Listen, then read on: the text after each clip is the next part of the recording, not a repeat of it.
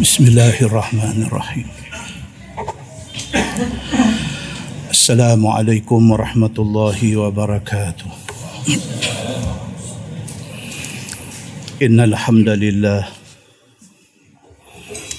نحمده ونستعينه ونستهديه ونستغفره. ونعوذ بالله من شرور أنفسنا ومن سيئات أعمالنا.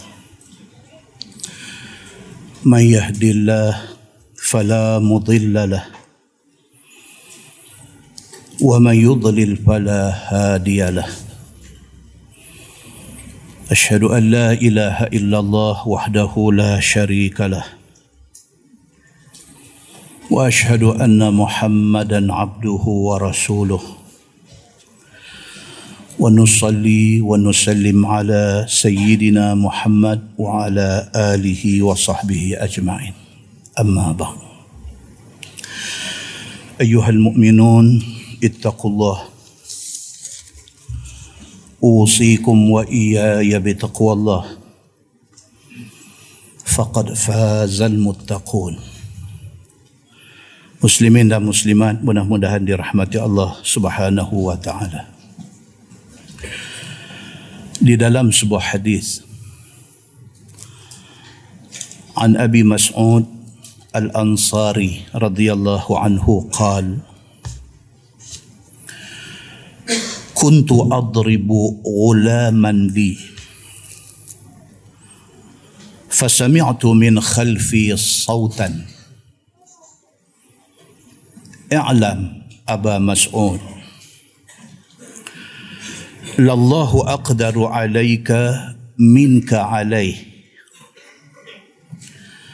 فالتفت.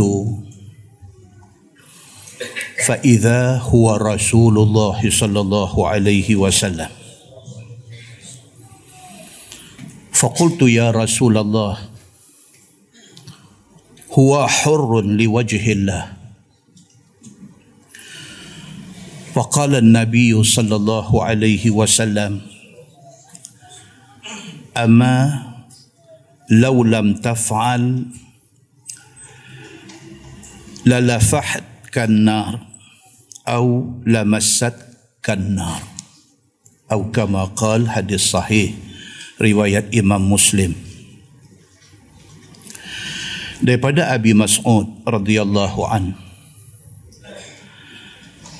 dia kata pada satu hari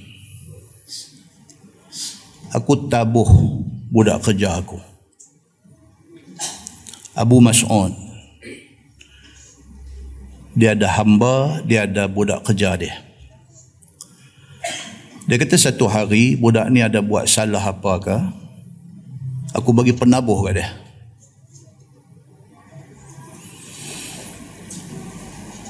Fasami'tu min khalfi sautan. Sebaik-baik sahaja aku tabuh, aku pukul budak ni, satu suara sudah bunyi di belakang. Kata suara itu, I'lam Aba Mas'ud. Lallahu aqdaru alaika minka alaih. Kalau dia tabuh aja budak ni, satu suara sudah bunyi, suara ni kata dekat dia, ketahuilah wahai Aba Mas'ud, kalau hang rasa hang boleh buat macam-macam dekat budak ni, Allah boleh buat lebih pada tu kat hang. Kalau hang rasa hang bos dia, hang boleh pukul dia, suka-suka hati hang, hang mau ingat Allah Subhanahu wa taala boleh buat dekat hang lebih pada tu. Faltafattu, dia kata aku boleh tengok siapa yang kata benda ni.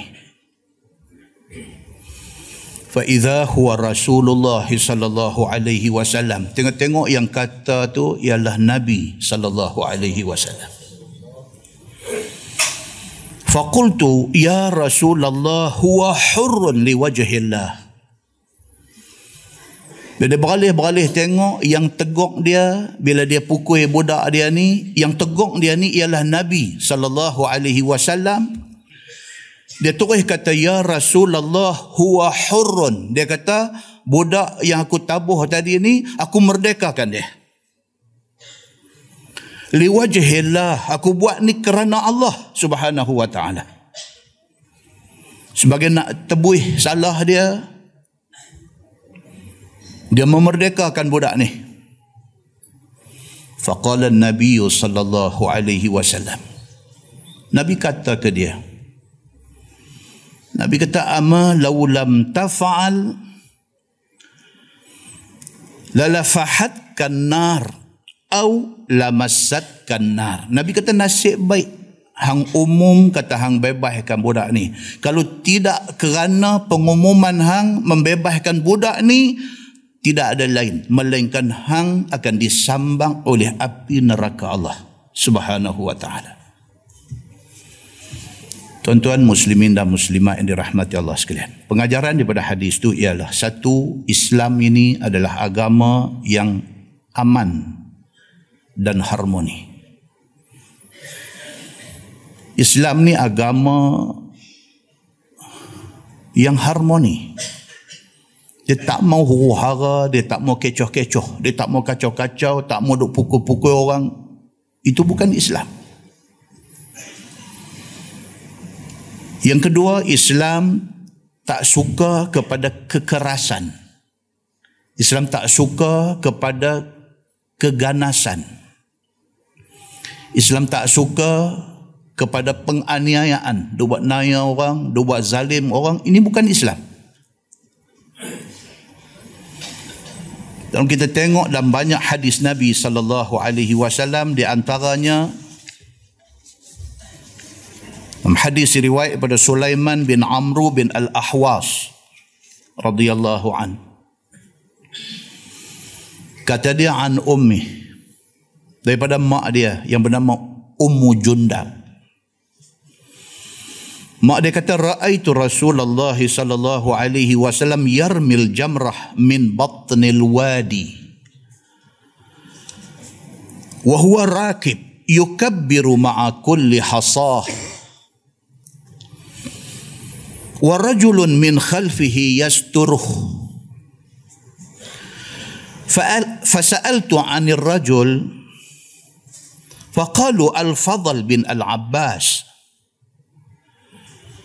وازدحم الناس. فقال النبي صلى الله عليه وسلم يا أيها الناس لا يقتل بعضكم بعضا.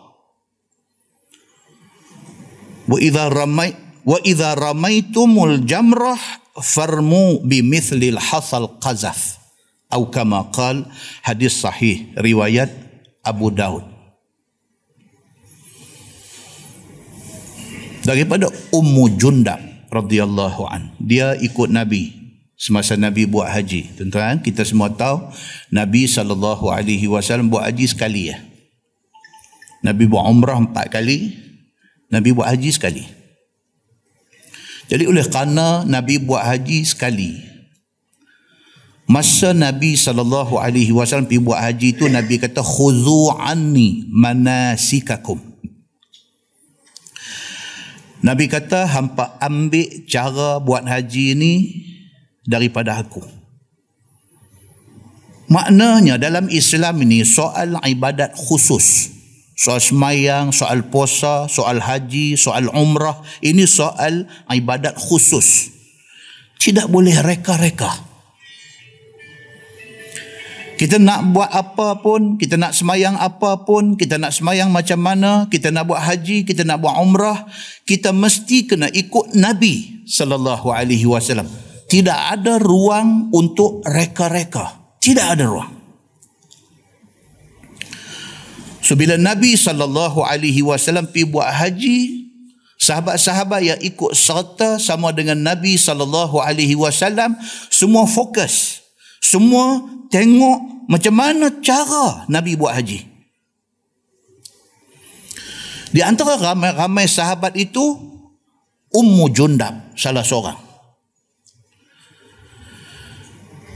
Dia kata aku melihat Nabi sallallahu alaihi wasallam yarmil jamrah min batnil wadi. Nabi sallallahu alaihi wasallam semasa di Mina, semasa Nabi melontang, Nabi melontang di tengah wadi. Jamrah tiang yang kata jamratul ula, Wusta, Aqabah itu dua ada dalam satu kawasan. Nabi melontak daripada Batnil Wadi, daripada kawasan lapang berhampiran dengan tiang nak dijadikan tempat melontak. Wahuwa rakib. Kata Ummu Jundab, Nabi melontak dalam keadaan Nabi duduk atas kenderaan. Nabi duduk atas unta. Nabi melontak daripada atas unta. Di situ maka ulama ambil kesimpulan hukum boleh kalau sekiranya melontang ataupun nak tawaf kerana Nabi sallallahu alaihi wasallam semasa buat haji Nabi tawaf dan juga Nabi melontang daripada atas unta. Zaman lah kalau pergi Mekah tawaf naik skuter. Naik skuter, naik pergi tingkat dua di atas tu boleh sewa skuter. Musim orang ramai sewa ada seratus satu tawaf. Satu tawaf maksudnya tujuh kali pusing. Seratus. Musim orang korang lima puluh. Kalau nak ambil tawaf sekali dengan sa'i, dua ratus. Ada skuter boleh naik dua orang, ada skuter boleh naik empat orang. Dan wili angkat tayar diharamkan. Pasal apa? Pasal Nabi tak angkat kaki unta. Muslimin dan muslimat yang dirahmati Allah sekalian. Maka Ummu Jundab dia kata Nabi saw semasa dia melontang di Mina, Nabi melontang dalam keadaan rakib, dalam keadaan Nabi mengendarai kenderaan. Yukabbiru ma'a kulli hasah dan Nabi tiap-tiap lontaran itu Nabi bertakbir. Bismillahi Allahu akbar. Bismillahi Allahu Akbar. Bismillahi Allahu Akbar. Maka orang yang pergi buat haji ketika dia berada di Mina, ketika dia nak melontang sama ada pada pagi 10 nak melontang Jamratul Aqabah ataupun pada hari 11, 12, 13 nak melontang di ketiga di ketiga tiga jamrat maka setiap lontaran itu bertakbir. Bismillahi Allahu Akbar. Pasal apa? Pasal Nabi buat macam tu. Itu yang kata khudhu anni manasikakum. Kamu ambillah cara buat ibadat ini daripada aku, Nabi kata. Dan Nabi sallallahu alaihi wasallam hadis lain diceritakan bahawa pada hari 11, hari 12 dan hari 13 melontak di ketiga-tiga jamrah ini Nabi melontak di Jamratul Ula, lepas itu Nabi pi sikit ke tepi, tengok arah kiblat, Nabi berdoa. Lepas itu Nabi continue Jamrah yang kedua, Jamratul Wusta, Nabi melontak Bismillahi Allahu Akbar, Bismillahi Allahu Akbar. Tujuh kali. Lepas itu Nabi pi sikit ke tepi itu menghadap kiblat, Nabi berdoa. Kemudian Nabi sambung lagi pi ke jamrah yang penghabis sekali Jamratul Aqabah. Nabi melontak bismillahi Allahu akbar bismillahi Allahu akbar. Nabi melontak tujuh kali Nabi tidak berdoa pada Jamratul Aqabah maka ibadat haji itu khudhu anni masa manasikakum. Ambillah ibadat haji ini daripada aku nabi kata. Maka kita bila melontar jamratul ula pi ke tepi sikit cari arah Kaabah arah kiblat berdoa. Pasal apa? Pasal itu sunnah nabi sallallahu alaihi wasallam. Ada satu orang kat tangan dia kata ustaz saya pergi haji 10 tahun dulu tak ada lah doa tu. Kita kata Oh tu dia mampu. Dah yang tu tak ada apa. Doa, tak doa itu bukan benda yang boleh merosakkan ibadah haji. Tapi kalau buat cantik. Pasal apa? Pasal kita ikut sunnah Nabi sallallahu alaihi wasallam. Kata Ummu Jundab, "Wa rajul min khalfihi yasturuh."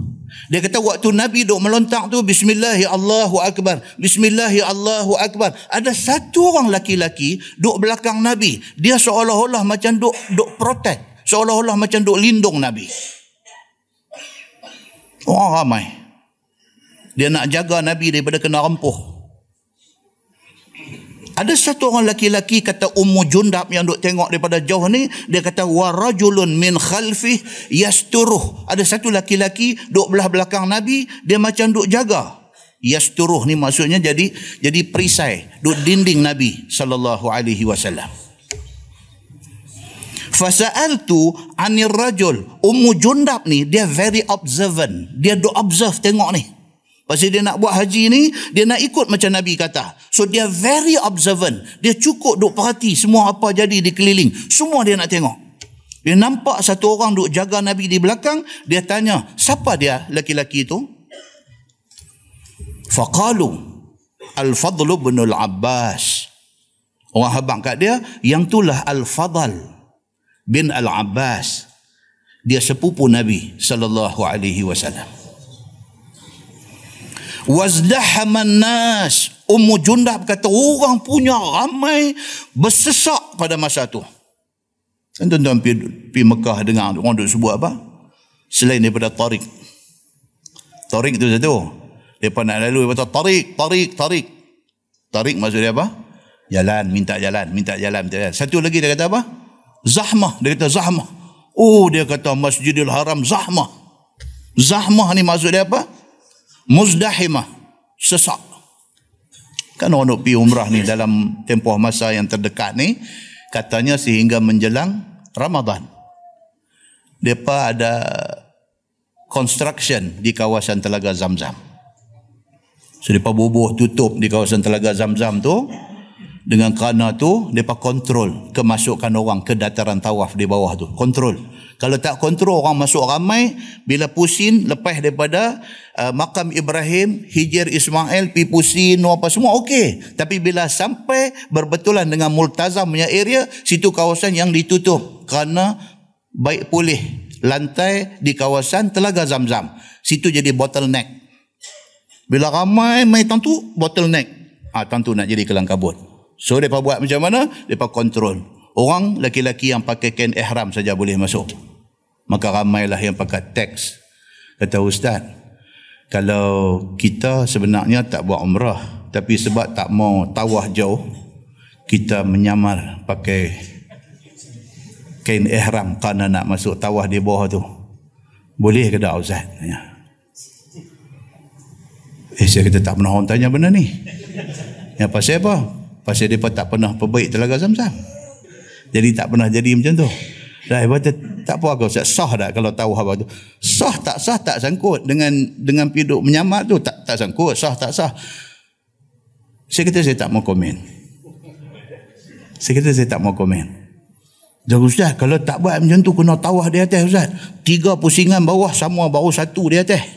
Ustaz bayangkan kalau tujuh kali tiga sama dengan pusing dua puluh satu kali Ustaz. Kata, kata. Saya kata saya tak mau komen juga. Muslimin dan muslimat yang dirahmati Allah sekalian. Ummu Jundab, dia kata apa? Pada waktu itu, wasdahaman nas. Dia kata orang punya ramai. Di masa Nabi pergi buat haji ni. Faqala Nabi sallallahu alaihi wasallam Nabi sallallahu alaihi wasallam bila dia tengok orang bersesak-sesak bertolak-tolak ni Nabi kata ya ayuhan nas Nabi kata wahai manusia semua la yaqtul ba'dukum ba'da Nabi kata apalah hampa ni? Duk bertolak ni macam hampa nak berbunuh di antara satu sama lain. Hadis ni nak abang dekat kita apa? Nabi sallallahu alaihi wasallam dia rimah dia tak boleh tengok orang cempera ni. Dia tak boleh tengok. Orang bersesak orang bertolak. Hadis yang kita baca tadi satu orang pi pukul orang. Nabi satu orang manusia yang dia tak boleh tengok benda-benda macam ni. Sebab dia orang baik dia tengok orang pukul orang pun hati dia tak boleh dia tengok nak buat ibadat duk bertolak-tolak hati Nabi tak boleh Tuan-tuan, daripada situ kita boleh faham bahawa Nabi sallallahu alaihi wasallam ni manusia yang cukup baik. Dari tengok orang duk bertolak-tolak ni kerana nak melontang jamrah ni, Nabi kata ya ayuhan nas, wahai orang ramai semua, la yaqtul ba'dukum ba'da. Jangan ni hampa ni sampai nak berbunuh di antara satu sama lain. Wa idza ramaitumul jamrah farmu bimithlil hasal qazaf. Nabi kata dan satu lagi Nabi kata bila kita nak melontang jamrah ambil ketui batu tu ketui batu yang kecil-kecil sebesar batu yang digunakan untuk merejam orang-orang yang berzina. Siapa tuan-tuan? Pasal hari ni pun ada. Nabi pesan 1400 tahun dulu. Lah ni kalau ada bata merah, bata merah dia rambah pergi. Oh marah sungguh kat setan ni. Rangka payung ni memang duk terbang pergi kuat atas dah. Pasal apa? Pasal dia duk faham kata hak dia nak lontang tu setan. Jadi setan ni dengan batu kecil ni tak tak padan dia kata. Apa ada tangan? Selipar ni sampai jadi bukit. Pasal apa? Dia ambil selipar sekali balin pergi. Marah sungguh. Bismillah ya Allah Akbar. Lagu tu punya. Muslimin dan muslimat yang dirahmati Allah sekalian. Maka Nabi SAW tunjuk dekat kita betapa mulianya hati Nabi SAW. Tuan-tuan, dalam sebuah hadis riwayat daripada Abi Bakrah radhiyallahu anhu dia kata baina Rasulullah sallallahu alaihi wasallam zata yaumin yakhtub iz jaa al-Hasan bin Ali fasa'ida ilaihi al-minbar فضمه النبي صلى الله عليه وسلم إليه ومسح على رأسه وقال ابن هذا سيد atau kama qal hadis riwayat Imam Ahmad. Kata Abu Bakrah Nabi sallallahu alaihi wasallam satu hari tengah duk khutbah. Cucu mai. Anak Sidina Ali iaitu Hasan bin Ali mai. Cucu mai terus panjat membar pergi dekat Tok Wan duk baca khutbah fadammahu nabi sallallahu alaihi wasallam dammahu bukan maksudnya demah. Bunyi macam demah. Maka nabi demah cucu dia dah fadammahu nabi maksudnya nabi ambil dukung peluk cucu tu Nabi sallallahu alaihi wasallam ni dia macam tu punya orang. Dia penyayang. Cucu mai. Tengah duk baca khutbah cucu mai. Naik. Nabi berhenti saat khutbah dia peluk cucu ni. Wa masaha ala ra'si. Sapu atas kepala. Nabi sapu atas kepala cucu ni. Wa qala dan nabi kata depan orang ni tengah duk khutbah ni nabi kata ibni hadha sayyid. Nabi kata anak aku maksudnya cucu. Anak aku ni cucu aku ni sayyid. Nabi kata dia tuan. Dia akan jadi bos esok ni ambil sebenar tu lah orang hari ini ni.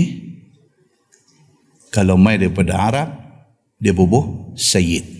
Sayyid Abdul Rahman Sayyid ni ambil asal daripada keturunan Nabi sallallahu alaihi wasallam. Nabi kata cucu aku ni Sayyid. Mai orang Melayu bagi Sayyid ganda dua dia panggil apa? Dia dia panggil Pak Tuan Sayyid. Sayyid tu makna tuan dia panggil Tuan Said. Maksudnya tuan-tuan. tak boleh panggil tuan dah. Sayyid tu makna dia tuan. Panggil Sayyid maknanya tuan. Orang Melayu dia bagi doa sekali. Pasal orang Melayu memang suka doa. Dia kata ke anak dia, abang, pergi tutup pintu gate tak? Pergi tutup pintu gate. Gate tu apa? Pintu lah. Pergi tutup pintu gate. Eh, dia kata kasut boot apa mana? Kasut boot. Boot tu apa? Kasut nah. Macam tu lah dia panggil Tuan Said. Orang Melayu. Muslimin dan muslimat yang dirahmati Allah sekalian. Nah habangnya apa dia? Nabi SAW ni penyayang. Dan main pula satu hadis lagi daripada Abi Buraidah dia kata kan Rasulullah wasallam yakhutub Izja al-Hasan wal Husain. Satu hari Nabi sallallahu alaihi wasallam tengah duk khutbah juga, mai cucu dua-dua sekali, Hasan dengan Husain. Dua-dua beradik ni mai alaihima khamisani ahmarani. Dua-dua cucu ni pakai baju merah. Ahmar, hamra. Mai Hasan dengan Husain ni dua-dua mai pakai baju color merah, dua-dua beradik ni yamshiani wa ya'thurani budak-budak mai sambil-sambil berjalan rebah jalan-jalan rebah jalan-jalan rebah فنزل رسول الله صلى الله عليه وسلم من المنبر فحملهما ووضعهما بين يديه Nabi bila nampak cucu mai, dia tengah duk khutbah. Tengah duk khutbah, cucu mai, jalan-jalan rebah, jalan-jalan rebah. Dia turun daripada membar. Dia pi dukung cucu dua-dua orang duk atas dua-dua tangan dia. Tengah khutbah. tu imam hari ni balik berkelahi dengan bini ya. Dia kata mak hang tak jaga budak-budak ni pergi kacau ayah duk baca khutbah tadi kata. Bini berkelahi di rumah. Bini kata dah duk jaga dah tadi lepas keluar macam mana ber- berkelahi. Sari buat muka mulut muncung tiga jengkai. Tak bercakap dengan bini ni. Pasal bini ghalid sampai anak mai dia tengah duk baca khutbah. Nabi wasallam turun daripada member pi ambil cucu dua-dua bubuh atas tangan dua-dua belah ni summa qala kemudian Nabi sallallahu alaihi wasallam naik balik atas member duk dukung cucu dua ni Nabi kata sadaqallah Nabi kata betul apa yang Tuhan kata Nabi kata sadaqallah benarlah apa yang Allah kata Tuhan kata apa dalam Quran innama amwalukum wa auladukum fitnah Surah Al-Anfal ayat 28 Tuhan kata apa? Tuhan kata innama amwalukum wa auladukum fitnah. Tuhan kata sesungguhnya harta dengan anak-anak ni memang satu ujian dekat kita. Sayang anak, sayang cucu, ujian. Harta benda, ujian. Nabi SAW cucu mai turun daripada membar pergi dukung dua-dua cucu ni lepas tu Nabi kata sadaqallah betul apa yang Tuhan kata sebagai satu tuan tak boleh tengok cucu turun daripada membar pergi dukung cucu fanazartu ila hazaini sabiyaini. Nabi kata aku tengah duk khutbah aku nampak budak dua orang ni. Yamshiani wa ya'thurani. Duk berjalan rebah berjalan rebah. Nabi kata falam asbir. Aku jadi tidak sabar nabi kata. Aku tengok cucu ni aku jadi tak sabar hatta qata'tu hadithi. Sehingga kan aku sanggup stop khutbah aku wa rafa'tuhuma dan aku tengah dukung depa ni dodo dalam khutbah nabi kata macam tu Muslimin dan muslimat yang dirahmati Allah sekalian, nak abang kata apa? Nak abang kata Nabi sallallahu alaihi wasallam ni satu orang yang cukup penyayang. Itu sebab hadis yang mula kita baca tadi, dia beritahu dekat kita, Nabi sallallahu alaihi wasallam tengah-tengah duduk berjalan, tengok satu sahabat pukul hamba dia. Nabi terus tegur dia. Nabi kita i'lam Aba Mas'ud, ketahuilah wahai Aba Mas'ud, Lallahu aqdaru alaika minka alaih. Tuhan boleh buat lebih pada tu. Kalau hang boleh pukul hamba hang, Tuhan boleh buat hang lebih daripada tu. Nabi tak boleh tengok kekerasan dibuat di depan dia. Nabi tak boleh tengok. Dan Abu Mas'ud pun apabila dengar suara tu beralih, beralih-beralih tengok Nabi. Terus kecok dia ni. Dia terus kata, Ya Rasulullah, huwa hurrun liwajihillah. Ya Rasulullah, aku merdekakan hamba aku yang ini kerana Allah. Nabi kata, nasib baik hang buat keputusan cepat memerdekakan orang yang hang buat naya ni. Kalau tidak, hang nanti kena api neraka. Muslimin dan muslimat yang dirahmati Allah sekalian, ambil pengajaran daripada benda ni, tahun 2012, mula hari ini. Ha, mana tak tak elok buang. Kita nak kena ambil sempena. Nak buat apa-apa. Ambil sempena ni ambil bila pun tak apa. Ini dah 1 Januari nak ambil sempena. Tak apa eh. Eh, dia kata tak apa kan Ustaz? Tak tunjuk kata kita setuju dengan orang Kristian. Eh, itu cerita lain. Kita nak ambil sempena. Sempena hari ni hari Senin. Saya berjanji saya nak cuba. Tak apa. Tak ada apa. Kita kata start 1 Januari, saya punya perongah ni semua saya nak buang. Janji. Janji dengan diri kita sendiri. Saya ni panah baran, saya ni perongah. And start mula tahun ni, tak mau dah yang tu semua. Abang kat bini, abang nak cuba tahun ni, insya-Allah. Perongah-perongah ni semua tak mau dah. Kalau hang nampak macam abang nak perongah, hang peringat abang. Dia kata peringat eh kena penyepak pula. Bini kata lagu tu. Peringat, peringat saya lagi kena penyepak pula. Ada kata dah, dah, dah. Lepas ni dah dah. Betul ya. Bini kata. Dia dah kena banyak dah dah. Kata insyaAllah. Abang nak cuba. Nak buang lah benda-benda ni semua nak buang. Tuan-tuan, daripada hadis yang kita baca banyak-banyak ni, kita kenal Nabi SAW. Nabi ni orang baik tuan-tuan. Dia orang baik. Kadang-kadang kita jadi tak kenal Nabi ni pasal apa? Pasal kita duk ingat Nabi ni macam ustaz-ustaz ada mengajar kita. Kita ingat lagu tu. Dah, ustaz ada ada lah ni tak sopa dengan Nabi kita. Nabi kita jauh daripada ada ada ada ada ni. Jauh.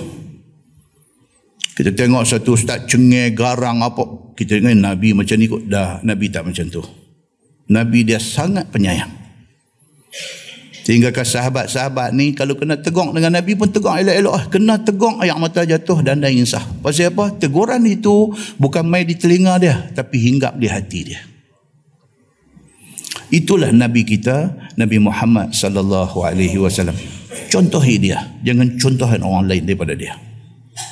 Mudah-mudahan mukadimah itu memberi manfaat kepada kita insya-Allah. Kita menggunakan tafsir Nurul Ihsan jilid 2.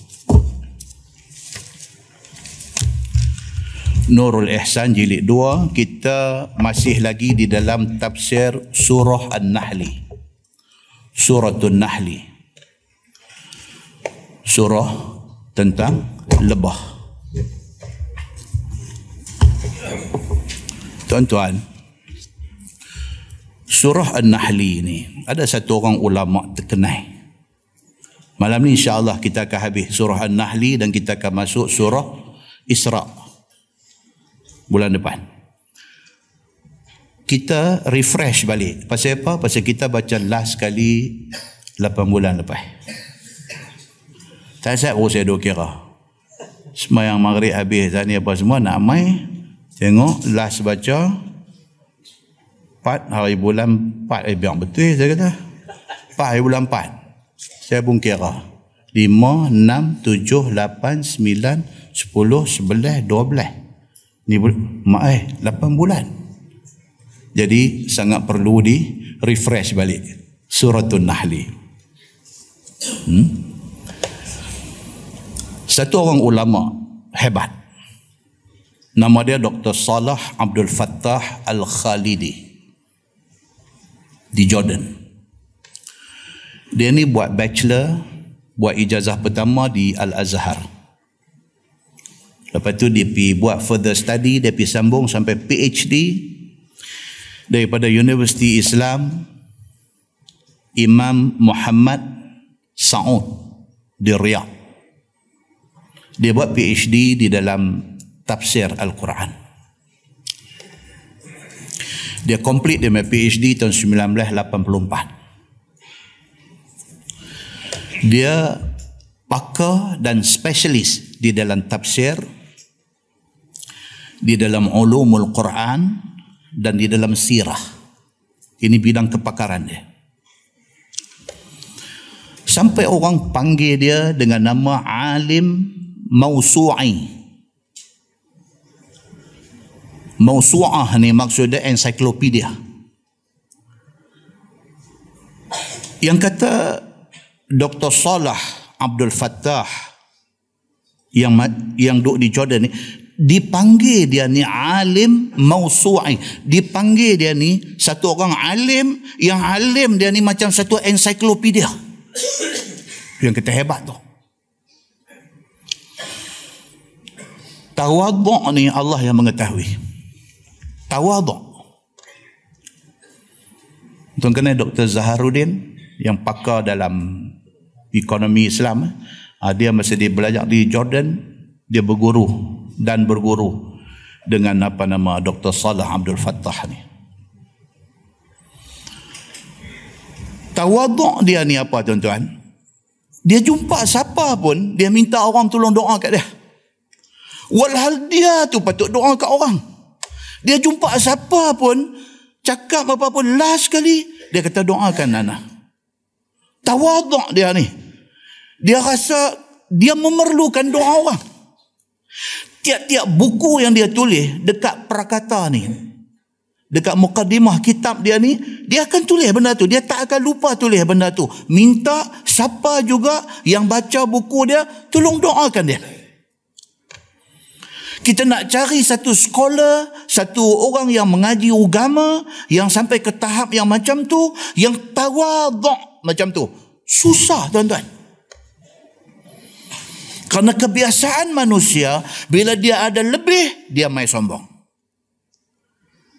Dia ilmu lebih, dia taraf pendidikan lebih, dia segak lebih, dia apa bila dia ada lebih, dia mai sombong. Tapi dia dia boleh mengekalkan tawaduk dia walaupun orang panggil dekat dia ensiklopedia tapi dia tawaduk sampai macam tu. Untuk balik saya lagi saja Google buka cari nama Dr. Salah Abdul Fattah Al-Khalidi. Pi dekat image, tonton tengok muka dia. Allahu Akbar. Tenang. Muslimin dan muslimat yang dirahmati Allah sekalian. Dia ni dalam nak menceritakan tentang suratul Nahli. Yang kita dah baca ni. Yang insya-Allah nak habis malam ini. Mukadimah tak habis lagi tapi kata nak habis malam ni. Tak tahu kita tengok macam mana. Dia kata dalam nak cerita tentang surah An-Nahli ni An-Nahlu tu dia kata makna apa? An-Nahlu tu dia kata dari segi bahasanya maksud dia bagi secara unlimited maksud perkataan an-nahlu selain daripada maksud lebah an-nahlu juga membawa maksud bagi bagi banyak. Yang kita kadang-kadang kita ada kawan Allahu Akbar yang kata kawan kita ni. Kalau dia bagi apa-apa dia main rumah kita dia bagi apa-apa bagi kita pun. Dia telefon tanya dia kata eh hang, hang makan udang tak? Tanya kita. Oh kita kita makan ada nanti petang saya pergi hantar. Eh kita kata tak payah. Dia main hantar habis 10 kilo. Udang grade A dia hantar 10 kilo. Jenuh gatai. Tapi nak abangnya kata dia ni jenis macam tu. Jenis bukan nak hantar main lima ekor.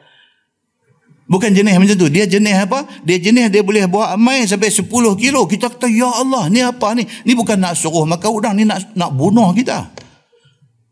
Macam tu. Perkataan an-nahlu tu maksud dia apa? Bagi banyak. Unlimited dan pemberian itu tidak mengharapkan balasan. Itu makna an-nahlu. Dari segi bahasa Arabnya. An-nahlu juga nahlah. Nahlah maksud dia lebah. Lebah sekong. Rupa-rupanya Allah subhanahu wa ta'ala nak turunkan ayat yang kata surah An-Nahli ini Allah Allah ambil kira semua dah. Bukan sahaja Allah nak abang kata madu lebah itu khasiat dia macam yang kita cerita dalam kuliah-kuliah sebelum ni. Bukan setakat tu sahaja bahkan perkataan lebah tu sendiri. Perkataan itu membawa maksud bagi ni sampai tak takut apa. Bagi dan tidak harap balasan. Maka kata Dr. Salah Abdul Fattah Al-Khalidi tadi ni dia kata apa? Dia kata itulah sebab dia kata kita bila baca suratul Nahli ambil yang tibar jadikanlah diri kita macam lebah. Dia kata apa? Sekok nahlah sekok lebah terbang keluar daripada sarang dia dia terbang pi punya jauh. Tujuan dia apa? Tujuan dia nak cari madu yang terbaik daripada pokok dan daripada bunga-bunga yang terbaik. Dia ambil madu tu, simpan dalam badan dia, dia bawa balik, dia simpan dalam sarang dia. Yang kemudian esok, manusia pergi ambil madu itu dan dijadikan penawak kepada hidup manusia. Dan lebah tidak pernah mengharapkan apa balasan. Yang dia tahu apa dia? Dia buat kerja tu bawa balik dan dia tahu dah manusia akan ambil madu yang dia piduk kutit susah payah ni. Lebah tidak ada masalah. Dia tidak pernah menganjurkan satu pemberontakan. Dia kata, jom kita serang nama kata manusia ni. Kita serang. Pasal apa? Susah payah kita pergi cari madu. Balik mai. Mereka bagus punya mai sebat madu kita. Dengan jual berapa punya mahal. Sebotol pergi lipat sampai 500 dan sebagainya jual. Tambah dengan gula merah pula lagi kuat atas.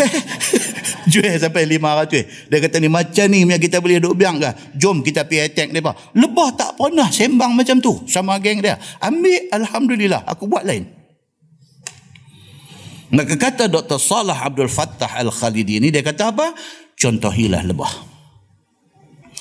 Tak boleh selalu dia kata jadikan seminggu sekali kita memberi.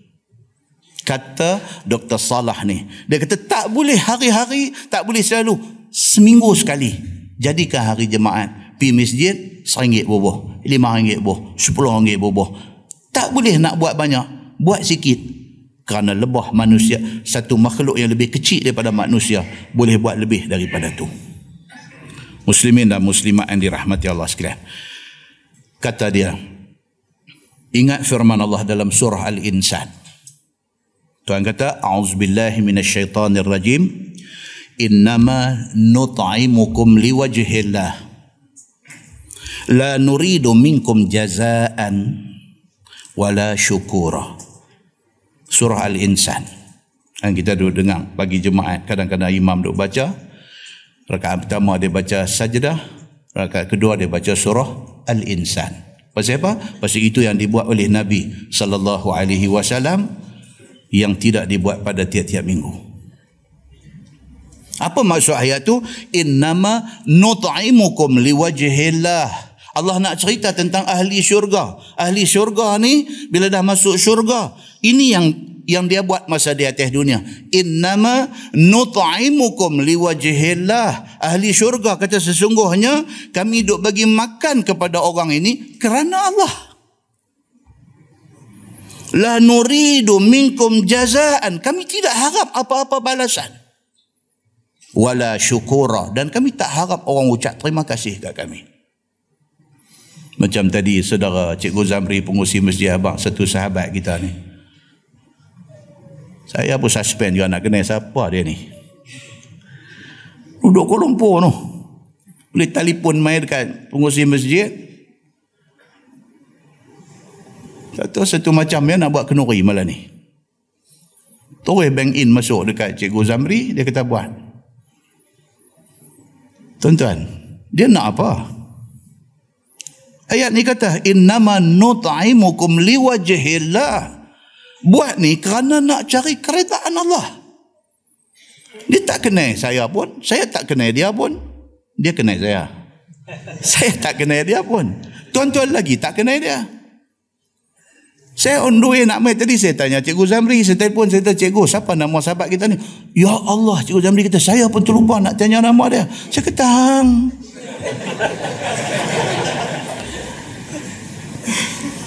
Tapi dia bawa keluar duit dia nak bagi kita semua makan malam ni. Pasal apa tuan-tuan? Pasal dia mengharapkan keredaan Allah. Dia nak jamu orang main mengaji. Orang yang jadi duduk di dalam taman syurga Allah. Dia nak bagi makan semua orang. Mudah-mudahan Allah luahkan rezeki dia insyaAllah. Muslimin dan muslimat. Kita sambung ayat 122 surah Nahli. Firman Allah. أعوذ بالله من rajim wa وآتيناه في dunya حسنة dan telah kami yakni Allah Subhanahu wa taala kurnia akan dia yakni akan Nabi Ibrahim itu dunia itu kebajikan kita dah baca dah bulan 4 hari itu cerita pasal Nabi Allah Ibrahim AS. Apa istimewa Nabi Ibrahim ni? Kita dah baca bulan 4 dulu. Pada bulan 4 jangan tanya Ustaz. Hak bulan lepas pun terlupa dah. Sahabat kita saudara Isma Azhar upload balik dalam Facebook supaya tak lupa. Peringat balik tentang apa yang kita baca kuliah last kalau dia tak upload saya pun lupa dah apa yang saya kata hari tu. Jadi bila dia upload saya tengok balik tengok oh okey okey hak ni sebut dah hak ni sebut dah hak ni sebut dah. Kesimpulan dia apa dia? Kita dah cerita kata istimewa Nabi Ibrahim alaihi salam ni apa dia tuan-tuan? Nabi Muhammad sallallahu alaihi wasallam daripada keturunan dia. Ha, itu dia. Nabi Muhammad ni keturunan dia daripada Nabi Ibrahim alaihi salam melalui jalur anak Nabi Ibrahim yang bernama Ismail. Nabi Ismail. Kalau Nabi Muhammad hebat, Nabi Ibrahim hebat. Dia jalur yang sama. Selawat sampai hari ini. Kita selawat Allahumma salli ala Muhammad wa ala ali Muhammad kama sallaita ala Ibrahim. Punya ramai Nabi lain doa ada. Nama Nabi Ibrahim Allah tik untuk disebut bersama dengan nama Nabi Muhammad umat Nabi Muhammad kita-kita ni umat Nabi Muhammad sallallahu alaihi wasallam bila berselawat dalam semayang sebut sekali nama Nabi Ibrahim alaihi salam. Istimewa tak? Sangat istimewa. Saya cerita dalam kuliah lepas kita duk pergi haji kita duk pergi umrah. Tawaf tu Kaabah tu siapa bina? Nabi Ibrahim alaihi salam Lepas habis kita tawaf tujuh pusingan, kita pergi semayang sunat tawaf di mana tuan-tuan? Di belakang makam Ibrahim. Batu yang Nabi Ibrahim pijak semasa bina Kaabah. Habis selesai tawaf semua, kita pergi dekat Mas'a, pergi tempat sa'i, Safa Marwah, Safa Marwah tu apa cerita tu? Itu cerita berkaitan dengan kisah Nabi Ibrahim AS. Dia pergi tinggal isteri dia, siapa nama isteri yang dia tinggal tu? Hajar. Dia ada berapa isteri? Satu Sarah, satu Hajar. Dia kahwin dengan Sarah sampai dah tua tak dapat anak. Sarah cadangkan. Sarah yang propose supaya Nabi Ibrahim kahwin dengan Hajar. Yang Hajar ini berbangsa Qibti, kulit hitam yang dia ni menjadi hamba kepada Sarah. Sarah propose dekat suami dia, abang kahwinlah dengan ni. Saya dah tak boleh dapat keturunan daripada saya, abang ambil lah Hajar ni buat isteri. Nabi Ibrahim pun okey, kahwin dengan Hajar. Kahwin-kahwin, Hajar mengandung. Tuhan ni, dia buat cerita bagi jadi macam tu. Bila Hajar mengandung, Sarah sikit dah duk main dalam hati. Jealous. Jealous. So dia kata dekat suami dia, dekat Nabi Ibrahim, dia kata, abang tak apalah, abang tolong bawa Hajar ni pijauh mata saya tak nampak. Jealous. Ibrahim kata tak apa. Tu Nabi Ibrahim. Tambah Haji Ibrahim biasalah ni. Lebih lagi lah kan. Nabi Ibrahim bawa Hajar pi cari satu tempat. Noh daripada Syam noh daripada Syam. Syam di mana tuan-tuan? Syria Jordan tu. Palestin itu Syam. Bawa Hajar ni dari Syam bawa mai sampailah di tempat di Kaabah lah ni. Pergi letak di situ. Yang pada ketika itu tak ada apa. Kering kontang. Tinggal dia pun pergi. Hajar yang tinggal dengan anak kecil duk kuang kuit kuang kuit ni. Nak cari ayam tak ada ayam daripada Safa lari pi Marwah Marwah lari mai Safa pi balik pi ambil sempena tu. Dijadikan sa'i di antara Safa dan Marwah itu sebagai salah satu daripada rukun di dalam haji dan umrah.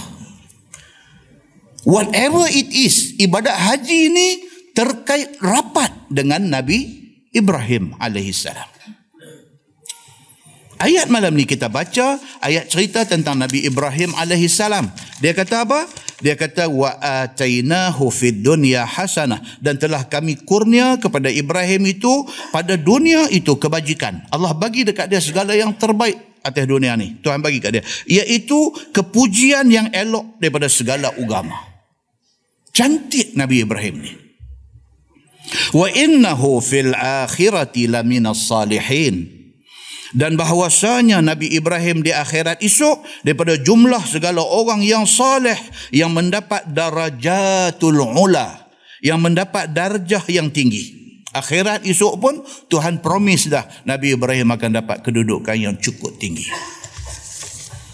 Tuan, Nabi Allah Ibrahim AS ni dalam sebuah hadis riwayat daripada Sa'id bin Musayyib. Dia kata kana Ibrahim sallallahu alaihi wasallam awalan nas dhayyafad dhaif Nabi Ibrahim AS orang yang mula sekali di atas muka bumi ini memuliakan tetamu. Sebelum tu tak ada. Sebelum tu biasa aja tetamu apa tak ada istimewa apa. Dia orang yang mula sekali memuliakan tetamu. Wa awalan nas ikhtatana. Orang yang mula sekali berkhatan. Wa awalan nas qassa syarib dan orang yang mula sekali trim misai. Sebelum pada tu misai tumbuh ni sama sama panjang dengan janggut. Dia turun. Nak makan kena duduk selak. Cari mulut. Nabi Ibrahim orang yang mula trim misai bagi jadi elok. Wa awalan nas ra'as syaib. Dia orang yang mula sekali melihat uban di kepala. Faqala kata Nabi Ibrahim bila dia tengok rambut dia duk mai putih. Dia kata ya Rabbi ma hadha? Mana manusia sebelum dia tak jadi uban. Dia orang yang mula Allah jadikan rambut beruban. Bila dia tengok-tengok rambut dia duk naik putih, dia tanya Tuhan. Dia kata ya Rabbi ma hadha? Ni apa ni duk naik berkemutih ni? Faqala Allah tabaraka wa ta'ala waqar ya Ibrahim.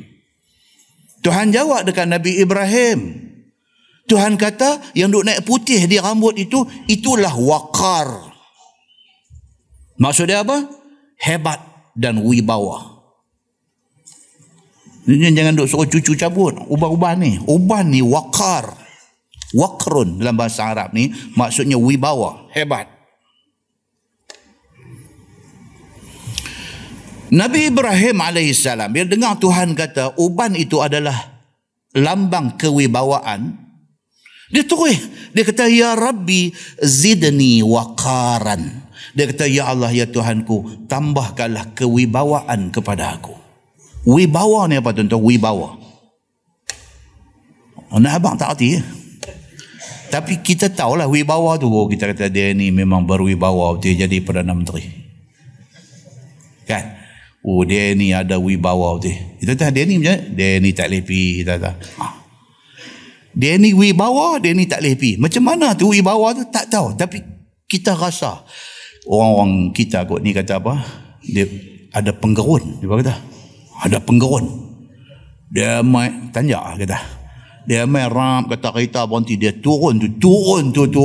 Ada wakar. Ada main turun nampak koro. Ya. Koro ni lawan kepada wakar.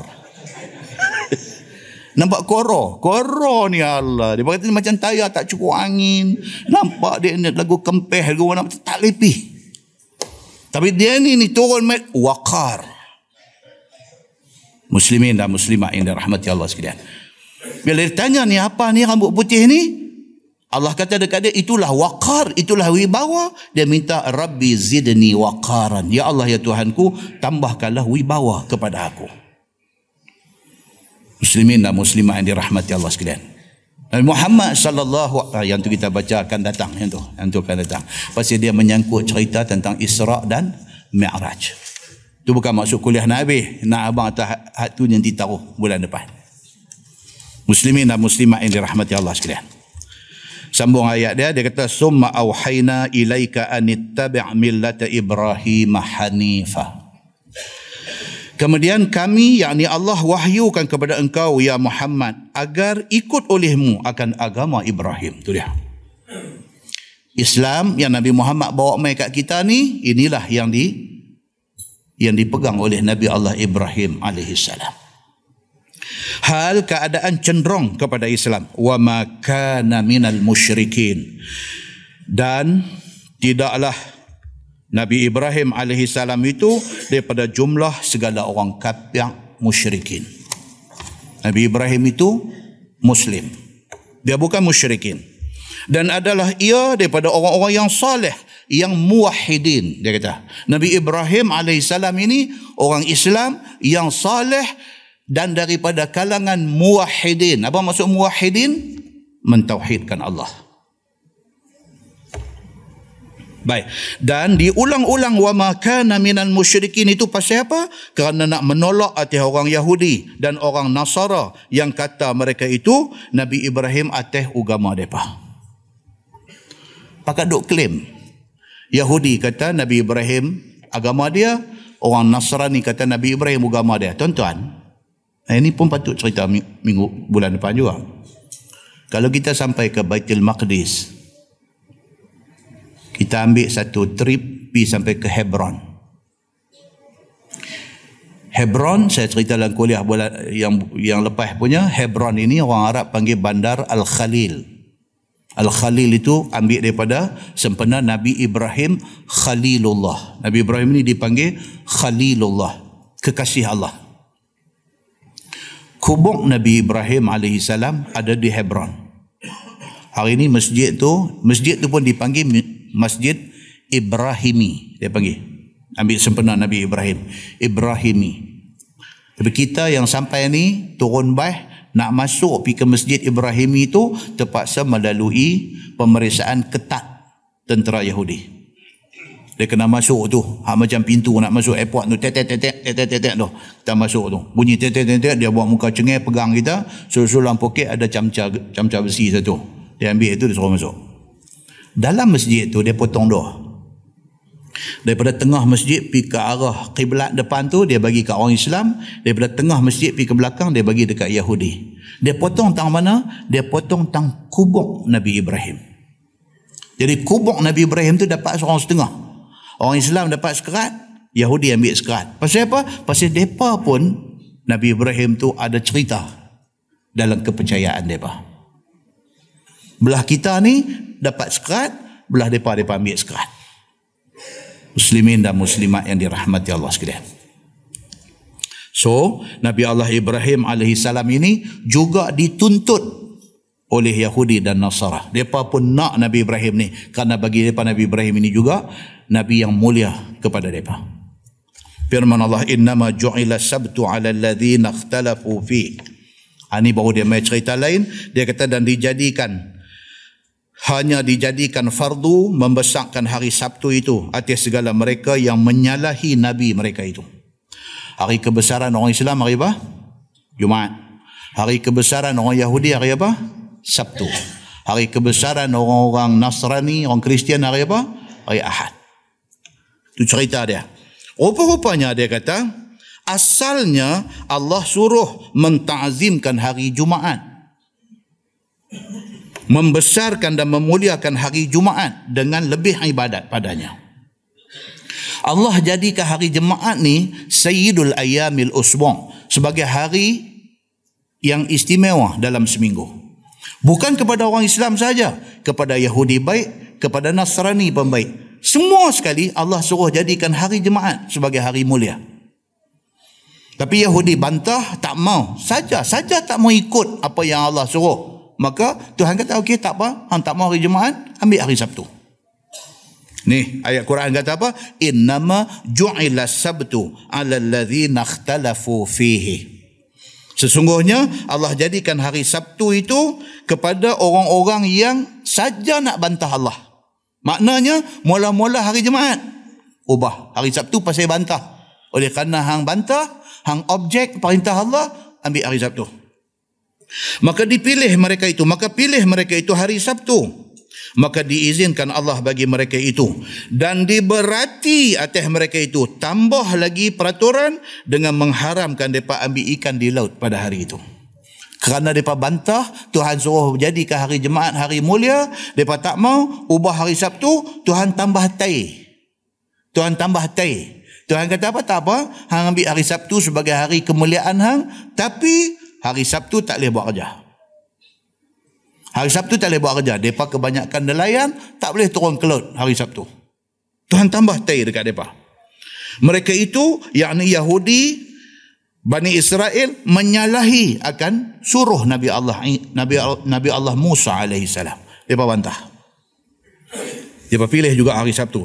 Wa inna rabbaka la yahkumu bainahum yaumal qiyamah fima kanu fihi yakhtalifun. Bahwasanya Tuhan engkau ya Muhammad lagi menghukum antara mereka yakni Bani Israel itu pada hari kiamat pada barang yang ada mereka itu padanya bersalah-salahan pada suruh Allah dan tegahnya. Dan kih mereka ni tak tutup.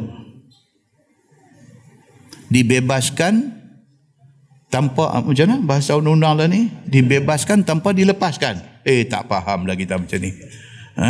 dah kata bebas-bebas dah dibebaskan tanpa dilepaskan eh tak faham orang-orang Yahudi ni Tuhan suruh jadikan hari jemaat sebagai hari kebesaran mereka tak mau Okey, ambil hari Sabtu. Tuhan tambah lagi peraturan. Okey, tak apa. Hampa ambil hari Sabtu sebagai hari mulia. Tapi tak boleh pergi turun ke laut cari ikan. Okey. Tuhan lepaskan mereka daripada taat perintah jadikan hari jemaat hari hari kemuliaan. Tuhan lepas mereka. Tapi mereka tak lepas. Di akhirat mereka akan kena seksa dengan Tuhan. Pasal bantah Tuhan kata jemaat, mereka mau Sabtu. Kerana bantah tu, kes tak selesai di sini. Akhirat mereka akan kena lagi. Baik. Dengan dia kata diberi pahala kepada orang yang taat dan diseksa kepada orang yang maksiat.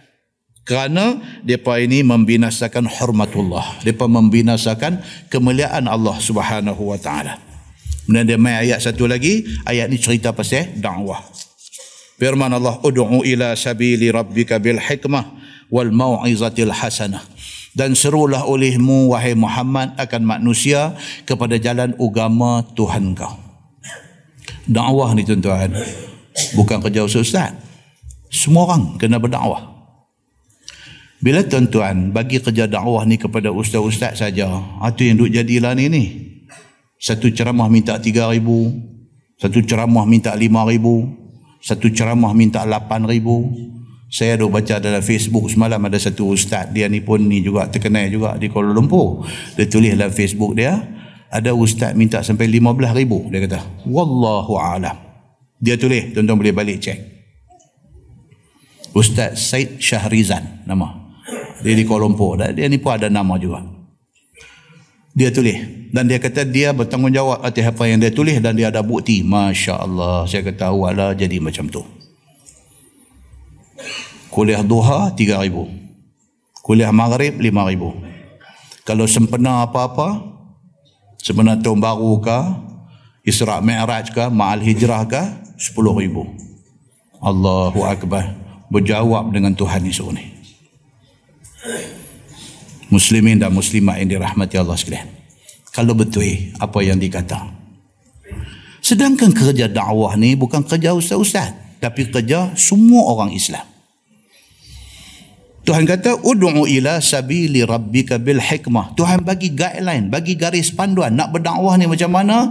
Dia kata hendaklah dakwah itu serulah olehmu wahai Muhammad akan manusia itu ke jalan agama Tuhan engkau dengan hikmah yakni dengan perkataan yang menerang yang sebenar. Kita bila bercakap Islam, bercakap hak benar. Yang benar tu apa? Al-haqqu min rabbikum. Yang benar itu adalah yang mai daripada Tuhan kamu. Bila kita duduk, kita bercakap dekat orang, kita bertanggungjawab di depan Allah Subhanahu wa taala. Kita tidak boleh bohong orang. Kita tidak boleh tipu orang. Kita kena cakap hak Tuhan suruh cakap, hak Nabi sallallahu alaihi wasallam suruh kita cakap. Lagi menghilangkan kesamaran kepada orang. Orang mai dengar ni, kalau sekiranya dia sebelum tu was-was, bila dia dengar, clear dia nampak benda tu.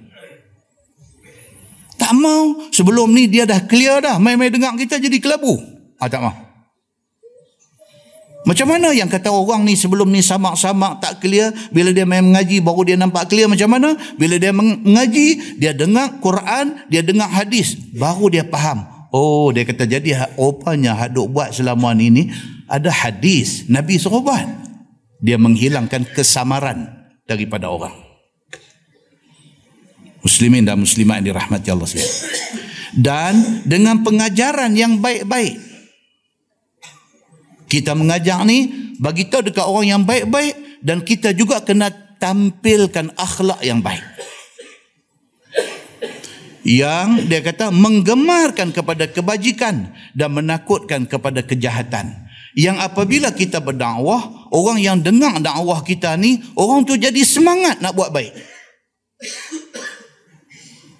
daripada dia tak pernah buat qabliyah subuh sunat fajar. Kerana dia dengar kuliah kita dia jadi satu orang yang tak tinggal sunat fajar. Contohnya dia mai dia mai tu semangat nak buat baik tu. Satu orang kata kat saya dia kata ustaz saya ni duk cubalah duk tambah tanu sikit tani sikit maklum sajalah ustaz kita umur ni tak tahu bila saya tengok dalam Facebook satu orang bawa anak nak pergi daftar anak dekat Taski Abim. Bawa anak dua orang anak kembang dua orang pergi nak daftar. Sampai dah di meja pendaftaran tu gedung jatuh. Gedung kata jatuh lepas tu sejuk kaki tangan mata nampak duk tengok tepat kawan yang up cerita ni masuk dalam Facebook ni dia dia yang pi pangku kau ni. Dia pangku buah dia riba dia. Dia kata dia tak pernah ni first experience dia. Orang rebah depan dia. Lepas tu jadi macam tu, dia kata dia pegang tangan kaki duk makin sejuk, dia tengok muka duk makin pucat, sementara orang pergi cari doktor, doktor main-main test dia, doktor kata tak ada dah. Anak sulung baru nak masuk sekolah rendah, anak kecil kembang ni baru nak masuk pra sekolah Tazkiyah Abim. Tuan-tuan, maknanya umur lebih kurang berapa? Tak sampai 30 boleh collapse, boleh rebah macam tu je, jatuh-jatuh, habis umur, tuan-tuan. Kita bila tengok cerita tu, bila kita baca cerita orang yang pengalaman, tuan-tuan, kita bila? Kita dua kali ganda umur dia. Jadi sahabat kita ni kau dia kata Ustaz, saya ni kita tambahlah tanu sikit, tani sikit, dia kata Ustaz. Tapi dia kata Ustaz ni dia buat video klip Ustaz dua abang pasal Qabliyah dengan Ba'diyah Zuhur tu. Qabliyah Zuhur buat empat rakaat, dua-dua. Lepas itu semayang Zuhur, lepas itu buat Ba'diyah. Empat rakaat, dua-dua. Dua rakaat salam, dua rakaat salam. Ya Allah, Ustaz dia kata susah betul lah nak buat dia. Susah Ustaz nak buat. Nak boleh ke mula tu, nak mula buat tu, Ya Allah Ustaz, susah Ustaz. Macam nak putus asa ni dia kata. Dah lah lohong empat dia kata. Lagi nak empat lagi awal lepas tu zohong empat lepas tu lagi empat lagi. Tentu saja ada dua belah rakaat dia kata. Mula-mula dia kata. Tapi buatan kerana baca hadis tu Nabi sallallahu alaihi wasallam kata orang yang buat qabliyah zuhur empat buat ba'diyah zuhur empat Allah akan haramkan daging dia daripada kena api neraka. Dia kata saya duk kuat dengan hadis tu tu. Yang kata isteri Nabi ni bila start daripada Nabi habang kat dia benda tu dia tak miss dah. Dia tidak tinggal qabliyah dengan ba'diyah zuhur empat-empat ni. Duk ingat yang tu ustaz. Dia duk mai balik semangat mai balik Alhamdulillah dia kata lah ni ustaz tak buat rasa macam tak buat sembahyang fardu. Kalau tak buat ni qabliyah empat ba'diyah empat ni rasa macam ada ada benda tak kena hari ni. Rasa macam macam tinggal solat fardu. Dia kata rasa macam tu. Saya alhamdulillah dia kata saya syukur banyak-banyak pada Allah. Dia kata. Saya dulu dengar cakap telefon dengan dia dengar ni. Tuan muslimin dan muslimat yang dirahmati Allah sekalian bukan senang sementara benda tu nak jadi nak jadi amalan tapi percayalah Nabi sallallahu alaihi wasallam tak bohong kita.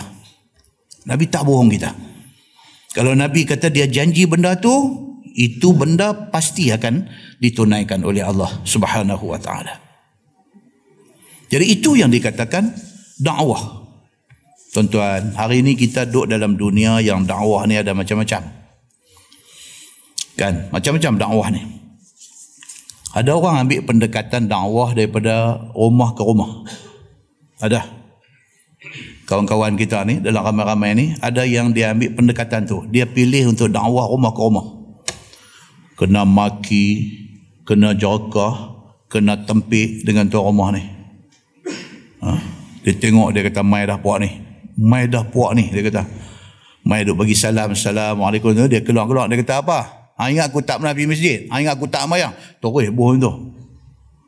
Dan mereka ni pula ditrain ni sahabat-sahabat kita yang memilih pendekatan ni ditrain. Senyum, terima kasih, Assalamualaikum, pi. Oh kalau berbaik tak boleh tuan. Itu pendekatan dalam dakwah. Ada yang pilih dakwah melalui ekonomi. Macam dulu sahabat-sahabat arkam kita. Dia pilih dakwah dengan ekonomi. Nampak ni ekonomi orang Islam ni naik mini market tani naik mini market tani naik depa boleh main depa boleh kontrol harga pasaran kalau sekiranya orang jual ayam harga ni depa boleh peturun harga jual ayam macam ni depa tunjuk kekuatan depa dalam ekonomi dan itu dakwah depa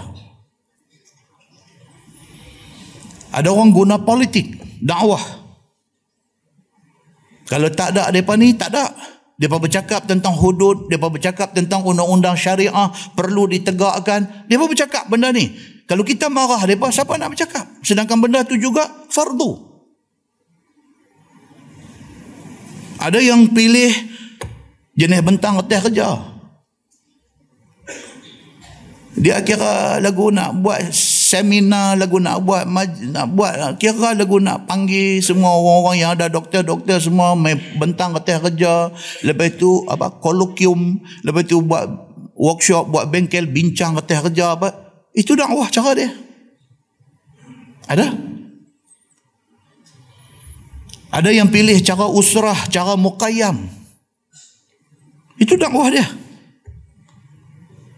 Dia kira uh, malam ni usrah rumah siapa dan pi usrah rumah kau tu lagi tak mai ke 12 tak balik. Dia macam tu punya style. Lama-lama sekali buat muqayyam tarbawi, bawa pi ayam terjun mana lata apakah duduk di sana, mayang di sana apa semua pi secara keluarga semua pakai semua elok-elok jaga aurat dan sebagainya, wujudkan kekeluargaan di dalam muqayyam dia apa. Itu dia pilih cara dia. Ada yang pilih cara penampilan. Dia tunjuk dia timbul main dengan serban, dengan bubuh kain selepang atas bau. Dia itu cara dia. Ada yang pilih cara ajak orang berselawat berkasidah. Macam banyak di Malaysia lah ni. Berapa banyak tik dadah, tik ganja, tik apa. Ikut dia apa, jadi elok. Itu pendekatan dia. Ada yang pilih jalan kira nak perbetul orang, mengajak orang ikut sunnah Nabi. Terang dekat orang ni hadis ni, hadis maudhu, hadis ni palsu, hadis ni daif jiddan. Itu cara dakwah dia. Yang penting apa tuan-tuan dalam dakwah ni? Yang penting jangan bergaduh. Kalau semua hak saya sebut tadi ni, semua tu complement each other. Kita melengkapkan sama-sama kita. Eh aku tak boleh buat cara hang duk pi ajak orang pintu-pintu rumah ni. Komplimen. Komplimen. Kalau semua ni tahu matlamat sama nak mengajak orang mencari keredaan Allah, tak bergaduh, tak berbalah, Masya Allah tuan-tuan. Apa jadi ni? Masyarakat kita ni jadi makin elok.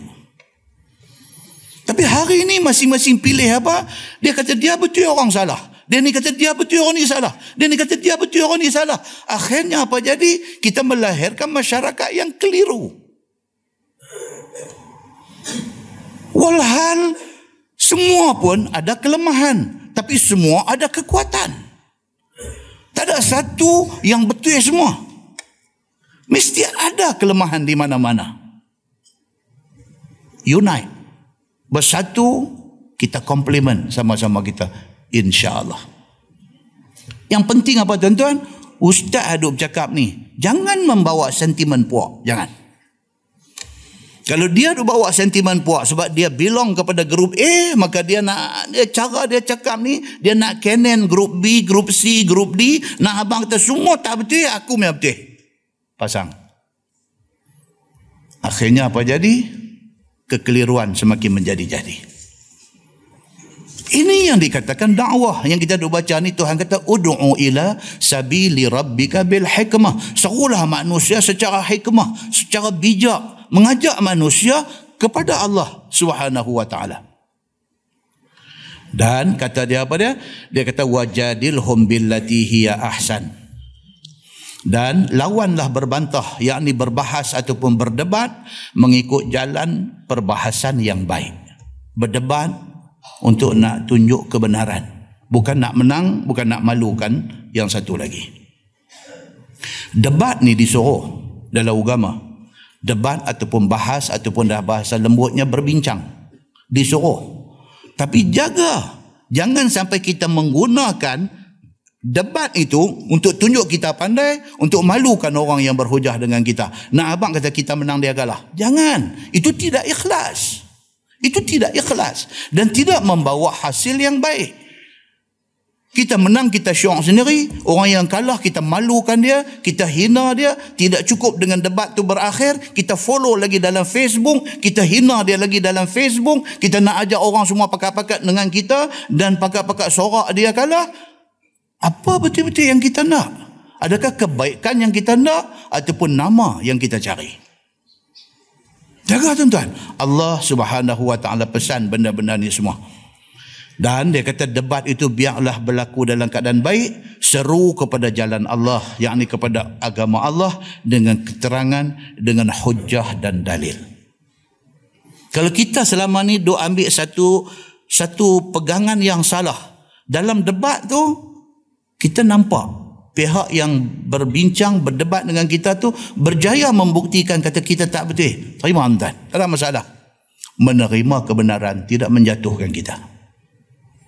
Muslimin dan muslimat yang dirahmati Allah sekalian. Inna rabbaka huwa a'lamu biman dhalla an sabilih. Bahwasanya Tuhan engkau wahai Muhammad Allah terlebih tahu dengan mereka yang sesat daripada jalan agama Allah. Wa huwa a'lamu bil muhtadin dan Allah lebih tahu dengan orang yang dapat hidayah pada jalan agama Islam. Allah lebih tahu. Tuan, kisah klasik. Kisah klasik apa? Waktu Abu Talib Nazang nak mati. Nabi pergi rumah dia. Nabi sampai-sampai tengok Abu Jahal duduk ada sebelah. Nabi masuk juga pergi duduk sebelah pak menekan dia ni. Abu Talib ni banyak jasa dekat dia. Cukup banyak jasa Abu Talib dekat dekat Nabi sallallahu alaihi wasallam. Nabi masuk pergi duduk dia kata ya ammi qul la ilaha illallah. Dengan penuh kasih sayang Nabi kata dekat Abu Talib. Dia kata pak cik, pak cik katalah la ilaha illallah. Kalimatan ashhadu laka biha indallah satu kalimah yang pakcik sebut la ilaha illallah hak lain pakcik saya akan urus di depan Allah. Pakcik sebut yang ni ya? Pakcik sebut la ilaha illallah. Pakcik sebut aja benda ni selebihnya saya urus dengan Allah. Sampai macam tu Nabi punya nak jadi guarantor kepada pak menakan dia. Pakcik sebut aja la ilaha illallah. Lain semua saya urus dengan Allah Qala Abu Jahal. Abu Jahal duduk sebelah. Ya Aba Talib. Atarghabu an millati Abdul Muttalib. Abu Jahal kata, wahai Abu Talib, kamu nak tinggal ke agama Abdul Muttalib? Agama Pahang yang nak tinggal? Jadi raplah. Abu Talib ni raplah. Di antara anak penakan dia cukup sayang. Dia sanggup kena boykot dengan Bani Hashim kerana sayang dia dekat Nabi Muhammad ni. Dia sanggup kena boykot.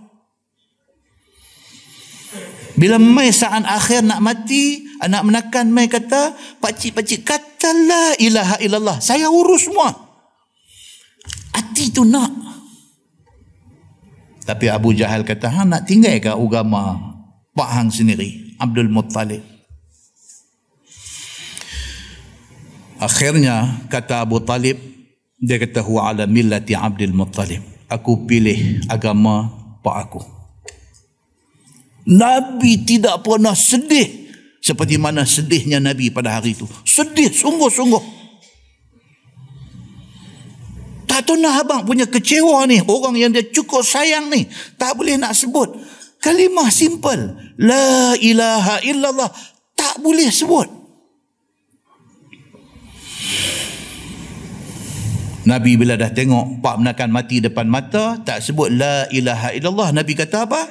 Nabi kata wallahi la astaghfiranna lak ma lam unha ank. Nabi kata demi Allah selagi Allah tak larang aku aku akan minta supaya Allah ampunkan hang. Tuh tu tu sayang tu sayang. Demi Allah selagi mana Allah tak larang aku aku akan akan terus minta supaya Allah ampunkan pak cik. Fa anzalallahu ta'ala. Allah buat turun mai satu ayat. Ma kana lin nabi wallazina amanu an yastaghfiru lil musyrikin. Turun ayat masa tu juga. Tuhan kata tak sepatutnya sama ada nabi ataupun mana-mana orang yang beriman minta ampun kepada orang kafir. Tak sepatutnya jadi. Tuan-tuan, pemisah di antara iman dan kufur. Pemisah dia tu. Cukup besar di sisi Allah. Tuhan tegur Nabi pada punya Allah sayang Nabi Muhammad. Tapi bila Nabi Muhammad minta Allah ampun, pak cik yang mati kafir ni, Allah tegur. Allah kata tak patut satu orang Nabi ataupun mana-mana orang yang beriman minta ampun untuk orang yang mati kafir. Turun ayat tu, Nabi tahu. Kata benda ni dilarang oleh Allah. Nabi stop. Muslimin dan muslimat yang, yang dirahmati Allah sekalian. Allah turun pula satu ayat, innaka la tahdi man ahbabta walakin Allah yahdi man yasha. Tuhan kata Muhammad, hang tak boleh bagi hidayah pada siapa yang hang sayang. Allah bagi pada siapa yang Allah nak. Sayang tuan-tuan, Abu Talib tidak terpilih untuk duduk dalam senarai orang yang dapat hidayah Allah Subhanahu wa taala.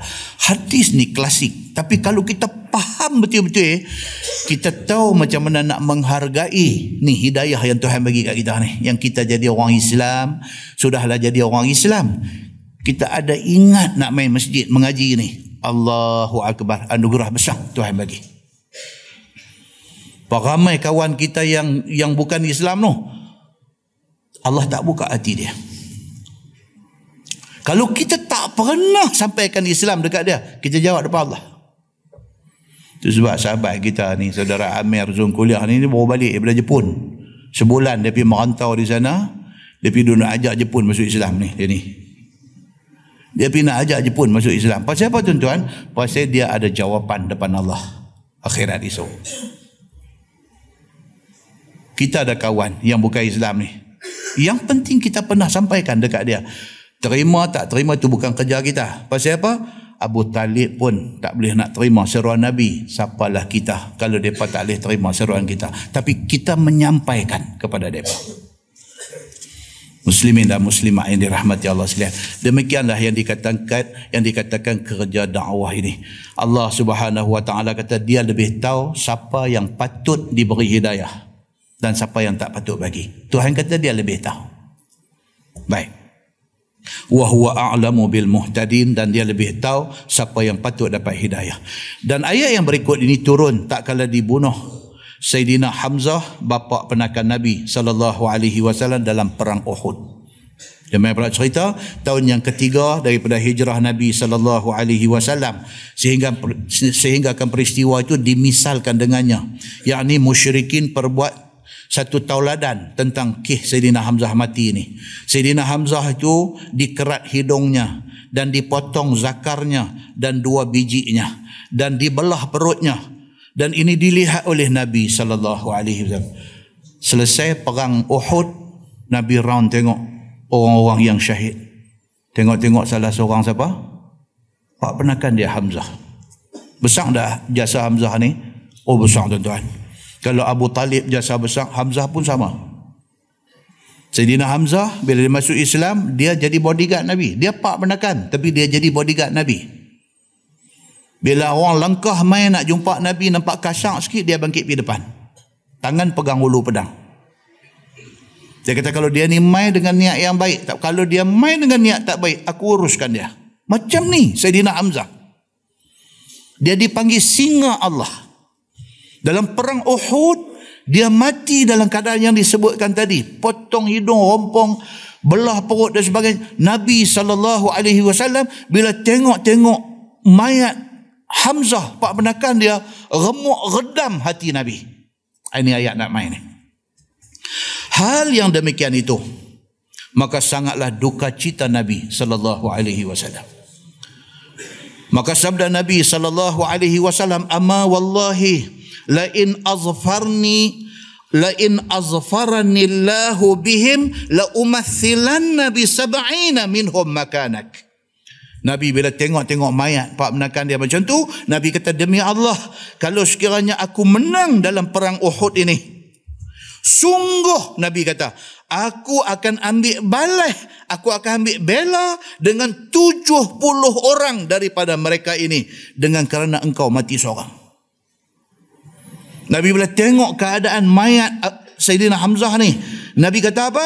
Nabi kata kalau takdir aku menang, depa ni seorang Sayyidina Hamzah mati, aku akan balas balik 70 orang aku nanti bunuh.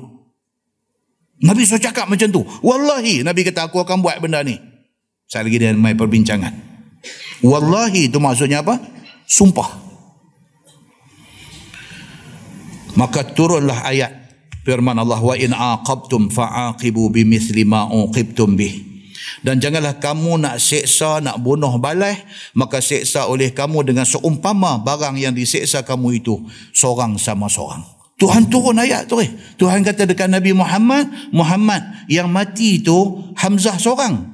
Hang boleh bunuh seorang aja. Seorang dengan seorang. Tak boleh kata dengan kerana dia ni mati seorang, aku akan bunuh 70 orang. Tak boleh. Melainkan pembunuhan itu berlaku dalam perang. Itu lain bab. Tapi kalau dah habis perang, nak pergi ambil balas seorang nak ganti tujuh puluh, Tuhan kata tak boleh. Tuhan tegok dandan Nabi SAW. Yang ini semacam ataupun serupa ataupun setimpal dengan yang mati. Mati seorang, kisah seorang. Begitu.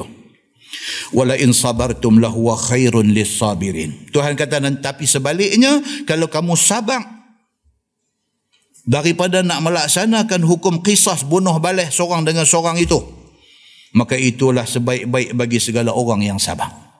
Tuhan kata tapi kalau hang sanggup sabar tahan kemarahan hang hang bagi keampunan kepada orang yang bunuh ni. Allah kata aku janji satu yang cukup besar dekat hang. Di Saudi jadilah tuan-tuan. Jadilah di Saudi. Satu orang suruh bunuh satu orang keluarga yang kena bunuh ni bawa kes ni pergi mahkamah dan mahkamah dah jatuhkan hukum kisas hukum bunuh balik kepada orang yang bunuh tadi ni. Tapi sebelum hukuman itu execute sebelum dilaksanakan hakim tanya dulu. Hakim tanya dulu kepada keluarga yang anak dia kena bunuh ni. Hakim kata dia baca ayat ni.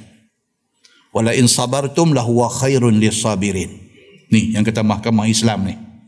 Kalau hang sabar boleh tarik balik tuntutan hukum kisah ni Allah Ta'ala cukup sayang kan so macam mana ada satu kes tu keluarga kata proceed jalan biar biar Okey, tak apa, mahkamah kata.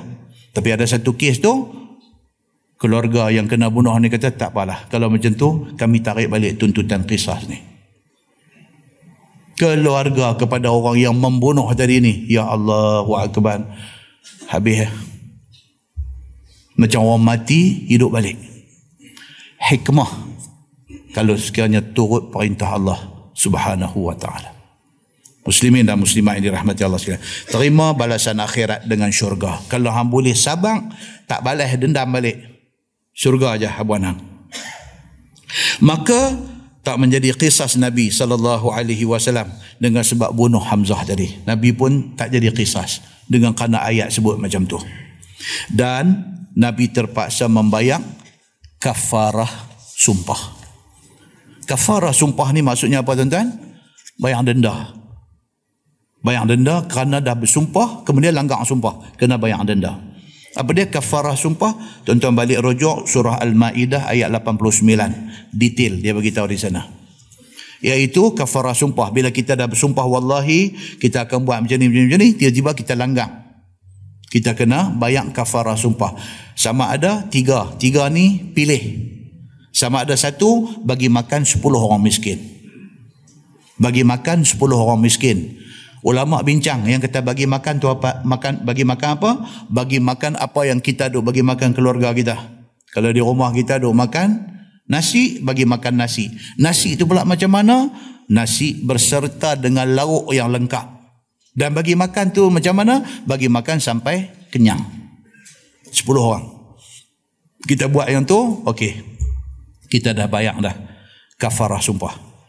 Yang kedua, boleh pilih sama ada nak bagi makan atau bagi pakaian. Bagi pakaian ni macam mana? Boleh tak bagi ketayap selai saja? Oh, perbincangan dibuat Imam Malik dan Imam Ahmad bin Hambal kata bagi pakaian yang dengan pakaian itu dia boleh semayang. Maksudnya tutup aurat semua elok. Baju selai, kain selai contohnya. Bagi kepada 10 orang. 10 orang Muslim, orang Islam. Maka kita dah bayang kafarah sumpah. Ataupun yang ketiga, merdekakan hamba. Ni tiga ni boleh pilih mana-mana satu. Kalau tiga-tiga tak boleh buat, baru dia mai dalam ayat Al-Ma'idah ayat 89. Dia kata apa? Kalau tak boleh tiga-tiga tu, puasa tiga hari. Puasa tiga hari ni pula macam mana? Adakah mesti berturut-turut hari? Ataupun boleh pilih mana-mana hari? Majoriti ulama kata boleh pilih mana-mana hari. Nabi SAW bila dia sumpah wallahi dengan kerana mati Sayyidina Hamzah aku nak bunuh balik 70 orang Tuhan kata no tak boleh buat macam tu Nabi tarik balik dan dia membayar kafarah sumpah Firman Allah wasbir wa ma sabruka illa billah dan sabanglah olehmu wahai Muhammad daripada ambil bela atas kematian Hamzah itu dan tiadalah sabang engkau itu melainkan dengan kurnia daripada Allah kepada engkau. Sabang ni anugerah Tuhan. Bukan semua orang boleh sabang. Marah ni memang anytime boleh. Boleh anytime boleh spark punya. Tapi nak boleh sabang ni siapa yang sabang itu Tuhan bagi anugerah dekat dia. Not easy. Muslimin dan muslimat yang dirahmati Allah sekalian. Firman Allah wala tahzan alaihim dan dan janganlah engkau duka cita atas mereka itu, yakni atas kapiang itu kerana tidak beriman mereka itu. Kerana loba engkau atas iman mereka itu dengan sebab mereka adalah kaum kerabat engkau. Tuhan kata dekat Nabi Muhammad sabang. Walaupun ikut hati dia nak kalau boleh semua adik-beradik dia beriman. Tapi iman ini bukan kerja manusia, ini kerja Allah. Wala taku fi dhaiqin mimma yamkurun. Dan janganlah engkau rasa ketak dada dan susah hati dengan barang yang depa tu buat. Dan aku yakni Allah yang beri menang perang kepada engkau daripada mereka itu. Kalau kita ajak orang orang tak mau ikut tu duk ketak dada Allah tak bagi petunjuk dekat dia habis khalas full stop habis kita buat kerja kita cukup firman Allah innallaha ma'al ladzina taqaw bahwasanya Allah beserta dengan orang yang bertakwa Siapa bertakwa, Tuhan ada dengan dia. Tuhan akan tolong dia. Itu sebab yang penting apa tuan-tuan? Gembok takwa. Gembok hati kita ni bagi takut Allah. Gembok. Bagi baja hati kita setakut Allah. Boleh bangkit pukul empat setengah, semayang tahajud, boleh menangis. Ha. Menangis apa? Nak bangkit pukul empat? Tak boleh. Eh kata saya duk bangkit. Oh bagus ya tak? Tapi bangkit pi pancong, bangkit kencin. Yang tu tak bukan takwa yang tu. Hmm. Kalau boleh bangkit pukul 4, 4 setengah, pukul 5, bangkit, semayang tahajud dua rakaat, duk sorang-sorang atas sejadah tu, karang balik ni. Segala apa yang kita duk buat ni, karang balik dalam kepala ni, biar air mata keluar. Tu best. Ada takwa di dalam hati. Ada takut kepada Allah di dalam hati. Wallazina hum muhsinun. Dan segala mereka yang mereka itu buat baik dengan mengerjakan taat kepada Allah Subhanahu wa taala. Allah bersama dengan orang muhsinun dengan orang-orang yang baik orang baik ni apa tuan-tuan orang yang taat perintah Allah yang tak buat benda yang dilarang oleh Allah itu orang baik Allah bersama dengan orang yang baik serta dengan pertolongan Allah dan beri menang akan perangnya. Sahabat-sahabat Nabi semua bertakwa, sahabat-sahabat Nabi semua muhsinun, orang-orang yang baik. Masuk perang Allah bagi menang, masuk perang Allah bagi menang. Yang tu dulu. Erti pertolongan Allah serta orang yang takwa kepadanya dan orang yang berbuat baik kepada segala hambanya. Itu maksudnya. Allah akan sentiasa bersama dengan orang yang takut buat dosa dan dengan orang yang sentiasa buat baik dengan sesama manusia. Allah sama dengan dia. Nah, wallahu a'lam. Habis juga tu yang kata suratul Nahli tu pukul 9.20. Insya-Allah akan datang kita masuk surah Asra Makkiyah. Dia kata ataupun surah Al-Isra. Surah Al-Isra maksudnya apa? Surah yang menceritakan tentang peristiwa Isra dan Mi'raj. InsyaAllah kita akan bincang di bawah uh, tajuk surah Al-Isra ini, kita akan bincang satu tentang Masjid Al-Aqsa. Isu hari ini. Kuliah kita yang bulan 4 hari itu, saya dengar balik rekaman tu, kita ada sebut. Kata Donald Trump berjanji, kalau sekiranya dia menang, mendapat mandat untuk menjadi Presiden Amerika, hari pertama dia menang, dia kata dia akan pindahkan kedutaan Amerika daripada Tel Aviv ke ke Baitul Maqdis. Dia kata, okey, baru ni pindah. Pasti dia pun tak boleh tahan. Dia tahu satu dunia akan kecam dia. Dia pun tak boleh tahan. Tapi dia lagi tak boleh tahan dengan tekanan yang Zionis Israel bagi dekat dia. Dia tahu kalau dia buat benda hak dia janji, dia janji itu pasti dia nak menang. Pasti dia nak menang. Dan dia menang. Bila dia menang, dia ni, kalau dia tak tunai sumpah dia, dia tak bayang kiparat pun, Donald Trump ni. dia tak payah kiparat pun. Dia mana tahu benda ni semua. Hmm? Tapi Donald Trump ni akhirnya dia kotakan janji dia. Dia pindah. Walaupun berapa banyak negara, 100 berapa? 28 negara dalam dunia bantah keputusan dia. Singapura yang menjadi blue eye boy kepada Amerika pun bantah. Filipin sokong. Ah, guna betul. Filipin sokong. Sokong supaya Trump pindahkan embassy dia daripada Tel Aviv ke Baitul Maqdis. Filipin, negara yang terhampir dengan Malaysia ni, yang duduk di dalam negara Asia ni, dia sokong. Muslimin dan muslimat yang dirahmati Allah sekalian. Kuliah akan datang, kita akan cerita sikit tentang Masjid Al-Aqsa. Kita nak cerita Al-Aqsa tu makna apa? Dia sebut Masjid Al-Aqsa, Masjid Al-Aqsa. Al-Aqsa tu makna apa? Dan kita juga nak bagi tahu ni hak mana satu betul ni? Baitul Maqdis ke? Baitul Muqaddis ke? Baitul Muqaddas ke? Dia dengar orang dia sebut macam-macam ni. Baitul Maqdis ke? Baitul Muqaddis ke? Baitul Muqaddas ke? Kita nak cerita juga tentang Kubatus Sakhra. Kubah As-Sakhrah. Yang selama ni berapa ramai orang Islam bila sebut Masjid Al-Aqsa dia duk bayang kubah kuning tu. Saya nak suruh angkat tangan. Siapa yang selama ni duk ingat lagu tu angkat tangan. Ya tu budak sekolah. Janganlah duk suruh lagu tu.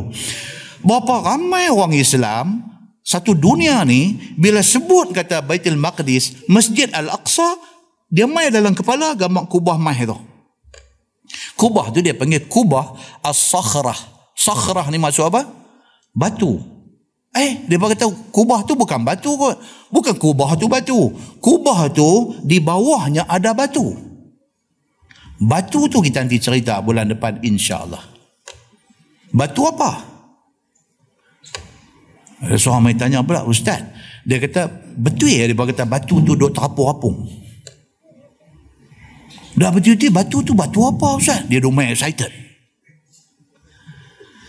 Dah Ustaz pi kan? Dia, dia tunjuk kita macam tu. Ustaz pi kan sana tu kan? Ustaz, betul ya Ustaz? Ustaz tengok Ustaz duduk tapung tu. Ustaz tengok lah. Eh, kita pun takut dengan soalan macam tu.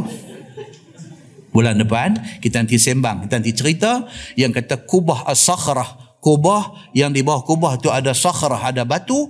Betul ke batu tu terapung? Dan batu tu batu apa? Gitu. Apa istimewa? Apa istimewa Masjid Al-Aqsa?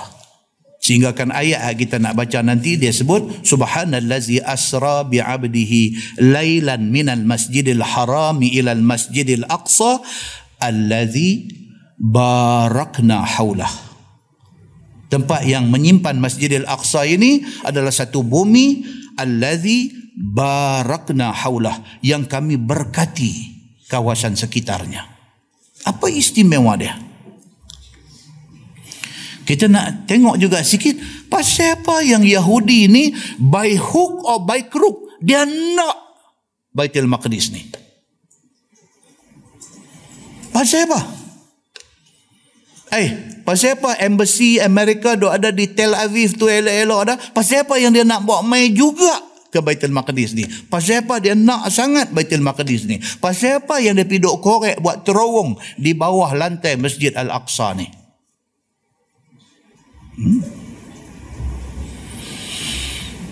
Dan sekaligus dia akan cerita di dalam ayat yang akan datang ni tentang Isra dan Mi'raj berdasarkan hadis Nabi sallallahu alaihi wasallam yang sahih. Ha? Panjang umur, tak ada main arai apa. Ha, arai tu takut tu. Tak ada main arai apa. InsyaAllah kita sambung tengok cerita tentang ni. Barulah kita tahu, barulah kita ketahuan. Kalau nak sokong, kalau nak bantah, kita tahu apa cerita dia. Kan ada orang kata, ada orang kata dia kata lah kalau mereka nak pindah daripada Tel Aviv nak umai kedutaan dia di apa? Di Baitul Maqdis, biar kat dia lah. Dia kata gitu. Biar pergi kat dia lah. Tak dia kata lah ni pun, ah, ada, ada, ni yang cakap pandai ni, ada. Tak dia kata lah ni pun, kita boleh duduk pi, boleh duduk semayang masjid Aqsa, tak ada apa pun, tak ada masalah apa. Dia bukan nak buat main kedutaan dia tu nak pergi bubuh dalam masjid Aqsa tu, bukan. Dia cuma nak main bubuh dalam kawasan tu aja, biar pergi kat dia. Pasal duduk biar pergi kat dia tu yang duduk jadi masalah tu. Jadi lu kita tangguh dengan tasbih kafarah dan suratul as. Subhanakallahumma bihamdik. Asyhadu an la ilaha illa anta astaghfiruka wa atubu. Bismillahirrahmanirrahim. Wal 'asri innal insana lafi khusr illa allazina amanu wa 'amilus salihati wa tawassaw bil haqq. اللهم صل على محمد وعلى ال محمد بسم الله الرحمن الرحيم الحمد لله رب العالمين حمدا يوافي نعمه ويكافئ مزيده يا ربنا لك الحمد كما ينبغي لجلال وجهك الكريم وعظيم سلطانك. رضينا بالله ربا وبالإسلام دينا وبمحمد نبيا ورسولا. اللهم افتح علينا فتوح العارفين وارزقنا فهم النبيين بجاه خاتم المرسلين. اللهم فقهنا في الدين وعلمنا التأويل واهدنا صراطك المستقيم. اللهم أرنا الحق حقا وارزقنا اتباعه وأرنا الباطل باطلا وارزقنا اجتنابه. اللهم اجعل جمعنا جمعا مرحوما وتفرقنا من بعده تفرقا معصوما. صلى الله على محمد وعلى آله وصحبه وسلم. والحمد لله رب العالمين. السلام عليكم.